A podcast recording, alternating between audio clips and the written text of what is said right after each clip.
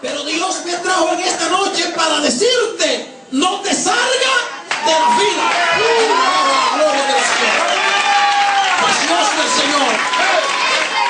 En la Biblia encontramos, mis amados hermanos, muchos hombres y mujeres que vieron la gloria de Dios. Jóvenes que vieron la gloria de Dios. Ahora, cuando buscamos ver qué hicieron, nos damos cuenta que se mantuvieron en la fila. Oh, mi alma alaba al Señor.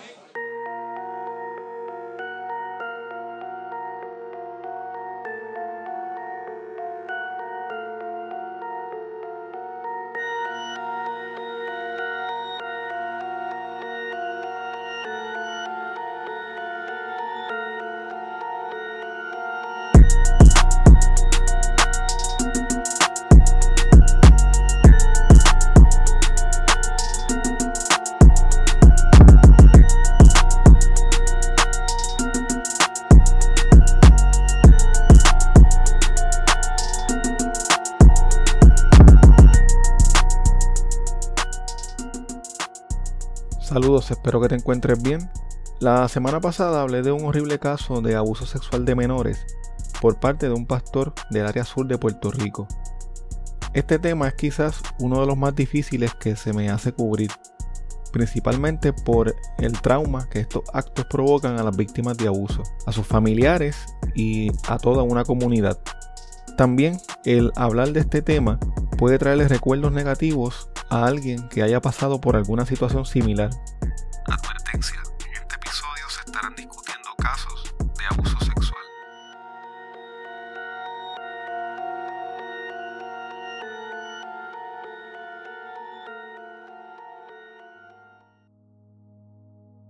Como sociedad y como país, pienso que nuestro enfoque debería ser el cómo podemos evitar que estos casos sigan sucediendo. Lamentablemente, los depredadores sexuales y abusadores que ya se encuentran en nuestra sociedad buscarán aprovechar todas las oportunidades que tengan para cometer sus actos.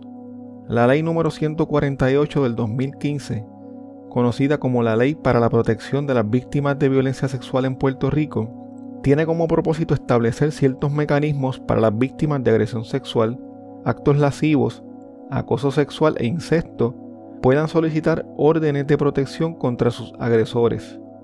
Según el Código Penal de Puerto Rico, el delito de agresión sexual ocurre cuando una persona lleva a cabo un acto sexual si la víctima no ha cumplido dieciséis años, si por enfermedad o incapacidad mental la víctima no puede comprender el acto en el momento en que ocurre, si a la víctima se le obligó el acto por medio de fuerza física, violencia o intimidación, si a la víctima se le disminuyó, sin ésta consentir o sin saberlo, su capacidad de consentir mediante algún medio hipnótico, narcótico, deprimente o estimulante, si al momento del acto la víctima no tenía capacidad para consentir y la persona agresora lo sabía, o si la víctima consintió porque se le engañó sobre la identidad de la persona agresora y creía que era otra persona.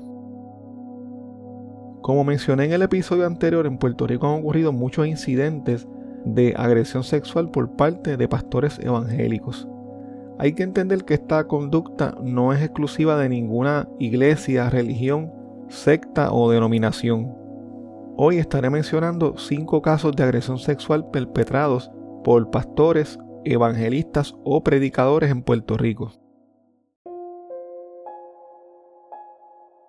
José O. Candelario era pastor de la iglesia Tabernáculo Branham en Canóvanas. Los actos cometidos por este pastor se remontan al mil novecientos noventa y dos. Este pastor fue señalado y acusado de pedir como ofrenda a adolescentes vírgenes pertenecientes a su iglesia, por lo que fue acusado de violación.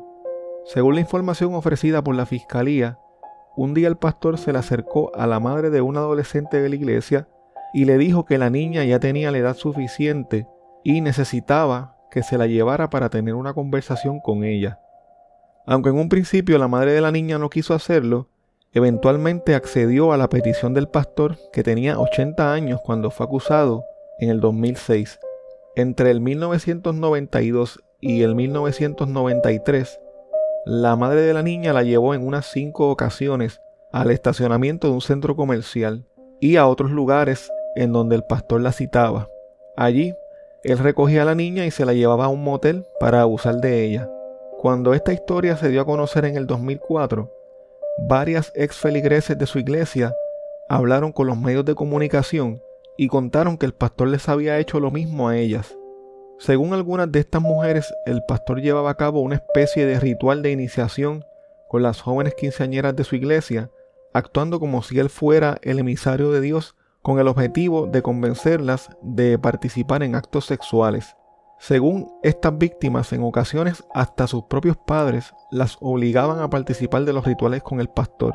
En algunos casos, el pastor les entregaba anillos o cadenas a las niñas cuando cumplían los quince años, y a veces les decía que eran las escogidas para sellar un pacto con él que consistía en que le entregaran su virginidad. Primera Hora habló en el dos mil cuatro con una de las víctimas de este pastor, quien describe con mayor detalle en qué consistían los supuestos rituales. Aunque en el momento en que ocurrieron los hechos ella tenía veintidós años, se puede ver cómo este pastor manipulaba a sus feligreses y utilizaba sus creencias religiosas para salirse con la suya. La mujer indicó que el pastor decidió tomarla como parte de su misión divina para cerrar el ciclo. El ciclo consistía en que ella, como su elegida, daría a luz al próximo hijo de Dios. El pastor le dijo que ella era como María por ser virgen y por esta razón podía ser tomada por él, quien era Dios, y luego por otro hombre, como hizo José con María en la Biblia. Un día el pastor la citó a un motel. Como ella no sabía dónde quedaba el motel, se encontró con el pastor en otro lugar, en donde dejó su carro estacionado para irse con él. Al llegar al motel, el pastor le pidió que entrara primero al cuarto y que se quitara la ropa. Luego, según ella cuenta, él entró a la habitación e hizo lo que quiso con ella. En aquel momento, él tenía setenta años y ella veintidós. Cuando la mujer regresó del motel, le contó lo que había pasado a su novio y le preguntó si él la aceptaba como José había aceptado a María. Pero a diferencia de la historia bíblica, su novio le dijo que no y la dejó. La mujer recuerda que en ese momento se dio cuenta de la mentira y del engaño de parte del pastor. Sin embargo, no le contó nada a sus padres porque el pastor le había dicho que Dios los mataría si ella les decía algo. La mujer se llenó de rabia, dejó de ir a la iglesia y eventualmente abandonó la casa de sus padres. De todas maneras, el pastor la llamaba, le decía que el ciclo todavía no se había cerrado porque no habían concebido al próximo Cristo, pero ella le daba diferentes excusas para no volver a participar de los actos. Según la mujer, el pastor no solo llevaba a cabo el ritual del anillo y la cadena con las quinceañeras, sino que lo hacía con cualquier niña o mujer, soltera o casada, que a él se le antojara, e indicaba además que no siempre les regalaba joyas. Otra de las cosas que según se alega hacía el pastor era predicar que las mujeres no valían nada, que no tenían alma y que él tenía que redimir a sus familias a través de ellas. El pastor siempre tenía varias elegidas que eran sus amantes o concubinas y las sometía a una estricta dieta vegetariana. La mujer asegura que los feligreses de la iglesia Tabernáculo Branham eran capaces de quitarse la vida por el pastor, tanto así que en el dos mil cinco dos feligreses de su iglesia fueron encontrados culpables de maltrato y negligencia por entregar como ofrenda a dos de sus tres hijas menores de edad al pastor. En el dos mil seis finalmente el pastor fue arrestado, pero fue dejado en libertad con una fianza de ochenta mil dólares. Ese mismo año renunció a su derecho a juicio por jurado y se declaró culpable, por lo que fue condenado a diez años de prisión. En febrero del dos mil ocho, a sus ochenta y tres años, José Candelario murió en el Centro Médico de Río Piedras, luego de ser trasladado desde la cárcel de Bayamón. Según el Departamento de Corrección y Rehabilitación, murió de causas naturales. Buscando información acerca de este pastor, me encontré con un audio de mil novecientos setenta y siete, donde él se dirige a sus feligreses para pedirles perdón por haber cometido un pecado, específicamente de adulterio. En todo este drama, solo hay un culpable y soy yo. Ninguna de las partes envueltas en este drama son culpables de nada. Yo y solo yo y nadie más que yo soy el culpable de todo. Disculpo, y Dios sabe que lo hago de corazón, no estoy inculpando aquí a nadie, sino que Toda la culpa de todo lo acontecido me la he hecho yo. ¿Qué merezco por lo que he hecho? En lo humano, el castigo más severo que pueda haber. En lo espiritual, separación de Dios para siempre. Y a ustedes, congregación de nobles y fieles creyentes en la palabra, y a quienes yo sé que les he ofendido, porque no voy a preguntarles si les he ofendido, yo sé que les he ofendido, yo les he agraviado, y porque sé que les he agraviado, yo les pido perdón.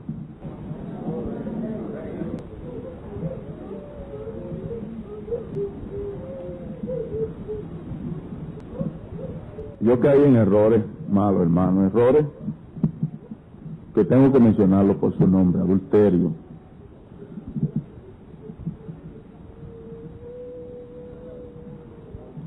yo les pido perdón con todo mi corazón, hermano, y espero que ustedes pues así lo sientan en su corazón.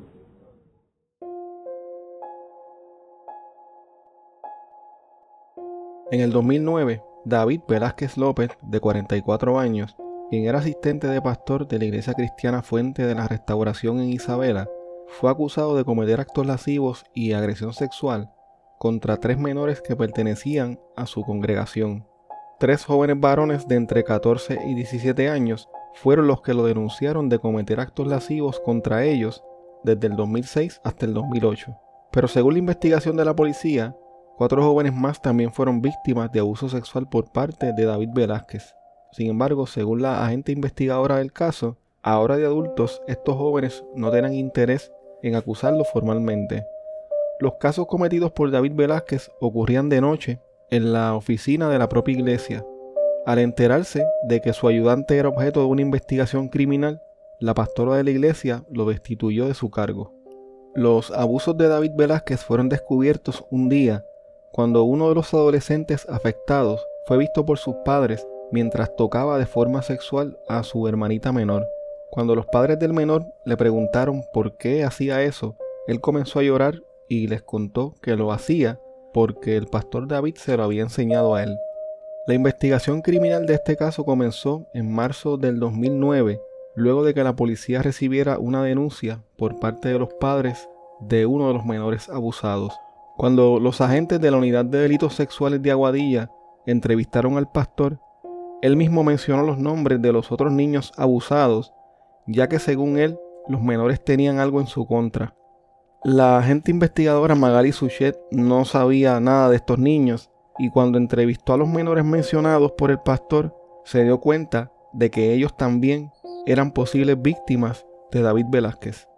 Según la agente, en el caso de uno de los menores, David Velázquez trató en varias ocasiones de tener relaciones sexuales con él, pero no lo logró. Para lograr tener acceso a los adolescentes, él establecía una relación de confianza con los menores y con sus padres. Un joven que era miembro de la Iglesia Cristiana Fuente de la Restauración dijo, luego de conocerse las acusaciones en contra de David Velázquez, que en la congregación muchos pensaban que él tenía un comportamiento extraño. Según el joven, todos los que lo conocían pensaban que era un tipo raro.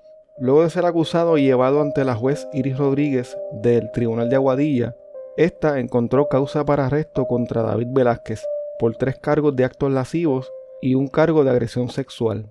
En octubre del dos mil nueve, David Velázquez fue sentenciado por el juez Irán Cerezo a una probatoria de veinte años y a ser incluido en el registro de ofensores sexuales.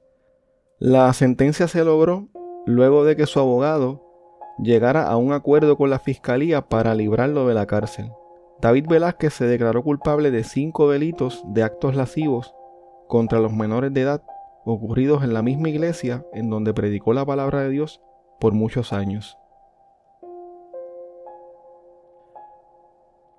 En el dos mil trece, el pastor del Movimiento Internacional Pentecostal de Toa Alta, Luis Alberto Ruiz Pérez, de cincuenta y cinco años, fue acusado de agredir sexualmente a sus dos hijas, aunque según la investigación de la policía, el pastor también había abusado de sus dos hijos mayores. Los delitos por estos hechos habían prescrito. Contra la menor de las hijas, los actos comenzaron desde que tenía cinco años hasta los dieciséis y contra la hija mayor aproximadamente desde los seis hasta los diecisiete. Las niñas fueron abusadas en su casa cuando vivían en Loíza, luego continuó ocurriendo cuando se mudaron a Toa Alta y en ocasiones hasta las llevaba a moteles. Los pecados secretos del pastor se destaparon cuando la hija menor de este le contó a su hermana, quien en ese momento ya tenía veinticinco años, sobre los abusos a los que le había sometido su padre. Todos los hermanos se reunieron para hablar del asunto y descubrieron que tenían algo en común. Su padre los había abusado sexualmente. Luego de esto, las hijas del pastor se atrevieron a denunciarlo formalmente, por lo que fue arrestado. Al principio, la madre de los jóvenes no les creyó y apoyaba a su esposo, aunque más tarde pudo aceptar la realidad de lo que había acontecido. Por meses, el pastor mantuvo su inocencia y rechazó las alegaciones de abuso sexual de sus hijas. Sin embargo, eventualmente se declaró culpable de agresión sexual, actos lascivos, incesto y sodomía contra dos de sus hijas mediante un acuerdo entre su abogado y la fiscalía que fue aceptado por las víctimas. El pastor entonces fue declarado culpable por la juez Aguilda Mejías Ríos del Tribunal de Bayamón por tres cargos de agresión sexual, tres de actos lascivos, tres de incesto y uno de sodomía. Según el acuerdo con la fiscalía, el pastor fue condenado a veinte años de cárcel. Luego de ser declarado culpable y sentenciado, el pastor le dijo a su abogado que tenía dudas sobre la sentencia y las bonificaciones y le preguntó a la jueza que si tenía que pasar los veinte años dentro de la cárcel. La jueza le explicó que eso dependía de la administración de corrección y que ella no tenía control sobre eso una vez él fuera convicto. Las jóvenes abusadas por su padre y su hermano indicaron que aunque estaban satisfechos con el acuerdo original que se hizo con la fiscalía, no estaban conformes con la sentencia e iban a estar pendientes de que su padre cumpliera lo más posible de la pena dentro de la prisión. Lo más que les molestó era que su padre nunca mostró señal alguna de arrepentimiento e incluso les llegó a enviar cartas reclamándoles y diciéndoles que ellos lo que querían era hacerle daño, haciéndose pasar por la víctima, cuestionándoles el por qué le habían hecho eso e indicándoles que solo había llegado a un acuerdo para salir mejor y salir antes de la cárcel por las bonificaciones que se ofrecen en el Departamento de Corrección. La información más reciente que tuve de este caso fue que en el dos mil diecinueve el ex pastor Luis Alberto Ruiz solicitó la reclasificación de su custodia dentro de la cárcel de mediana a mínima, pero su petición le fue denegada por el Departamento de Corrección y por el Tribunal de Apelaciones. Por otro lado, Kermit Rodríguez Seda era un pastor pentecostal del pueblo de Quebradillas que en el dos mil trece fue acusado y convicto por agredir sexualmente a su nieta de nueve años. La agresión hacia la niña de nueve años ocurrió entre diciembre del dos mil once y enero del dos mil doce en una casa del barrio Quebrada en el pueblo de Guayanilla. Este caso fue investigado por la agente Minerva Ayala de la División de Delitos Sexuales de Ponce junto a la fiscal Camil Soto. El juicio contra este pastor duró cuatro días, en los cuales se presentó evidencia de cómo sometía a su nieta a un patrón de abuso sexual. No tan solo eso, un año antes, en mayo del dos mil doce, había sido acusado y convicto de agredir sexualmente a la pareja de su nieto, quien en el momento de los hechos era una joven de dieciséis años. La víctima de este primer caso declaró que el pastor entró a un cuarto en el que ella se encontraba con su hijo de un año, la agarró fuertemente por los brazos, la tiró en la cama y le tocó los senos. La información más reciente que obtuve de este caso fue que en el dos mil dieciocho el ex reverendo Kermit Rodríguez reclamó al Departamento de Corrección y Rehabilitación una compensación por daños y perjuicios debido a la pérdida de su vista. Según él, su visión se vio afectada porque no se le dieron a tiempo los medicamentos que le habían sido recetados. También reclamó el que no se le había operado un carcinoma que tenía en su pómulo izquierdo. El último caso del que les estaré hablando en el día de hoy también ocurrió en el dos mil trece. Un predicador y evangelista llamado Leo de la Rosa Merán, de cuarenta y cinco años, fue acusado en el Tribunal Federal por intercambiar fotos explícitas y hacerle solicitudes de índole sexual a varias adolescentes de su iglesia. Según el testimonio de las propias menores, el predicador les preguntaba de forma frecuente y explícita por sus partes íntimas, les enviaba fotos de sus genitales, les decía con frecuencia los deseos que tenía de tener relaciones con ellas y en algunos mensajes les decía: cuando tengas dieciocho vamos a hacer maldades. Quizás en otra época el predicador se hubiese podido salir con las suyas, pero gracias a la tecnología sus pecados salieron a la luz. El predicador se comunicaba con las adolescentes a través de varias aplicaciones como Tango, WhatsApp o KeepSafe, con la cual se podían enviar imágenes a los celulares que desaparecían a los veinte segundos de ser vistas. Pero la aplicación que fue clave para poder acusar al predicador fue All Call Recorder, la cual fue bajada por una de las menores, lo que le permitió grabar las conversaciones que tenía con él. Estas grabaciones le fueron luego entregadas a agentes federales. Varios pastores y feligreses, incluyendo la propia esposa del predicador, defendieron su reputación e indicaron que las acusaciones en su contra eran producto de una vil calumnia y pidieron oración para que pudiera salir airoso de esta situación.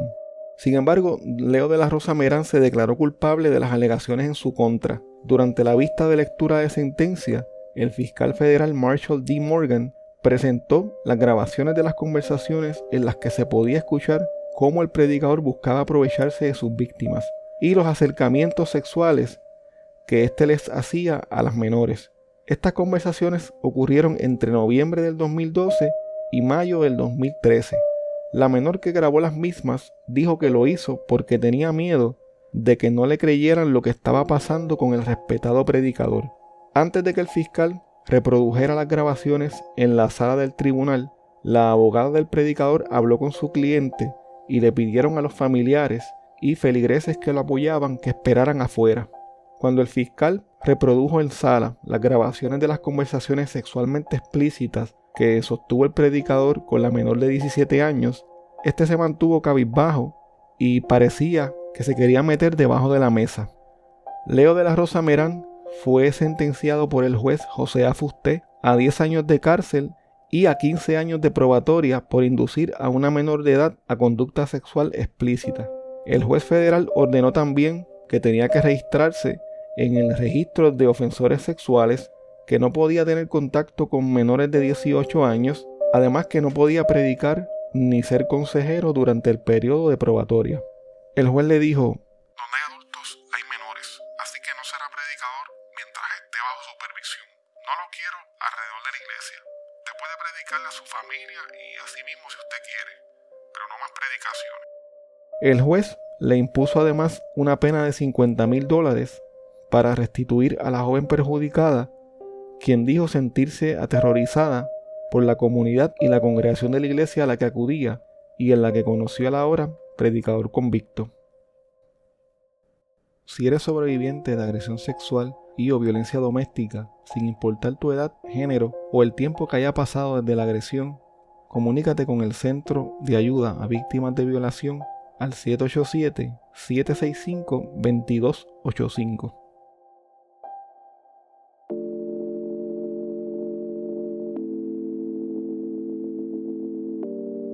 Este episodio contiene diálogos que han sido dramatizados.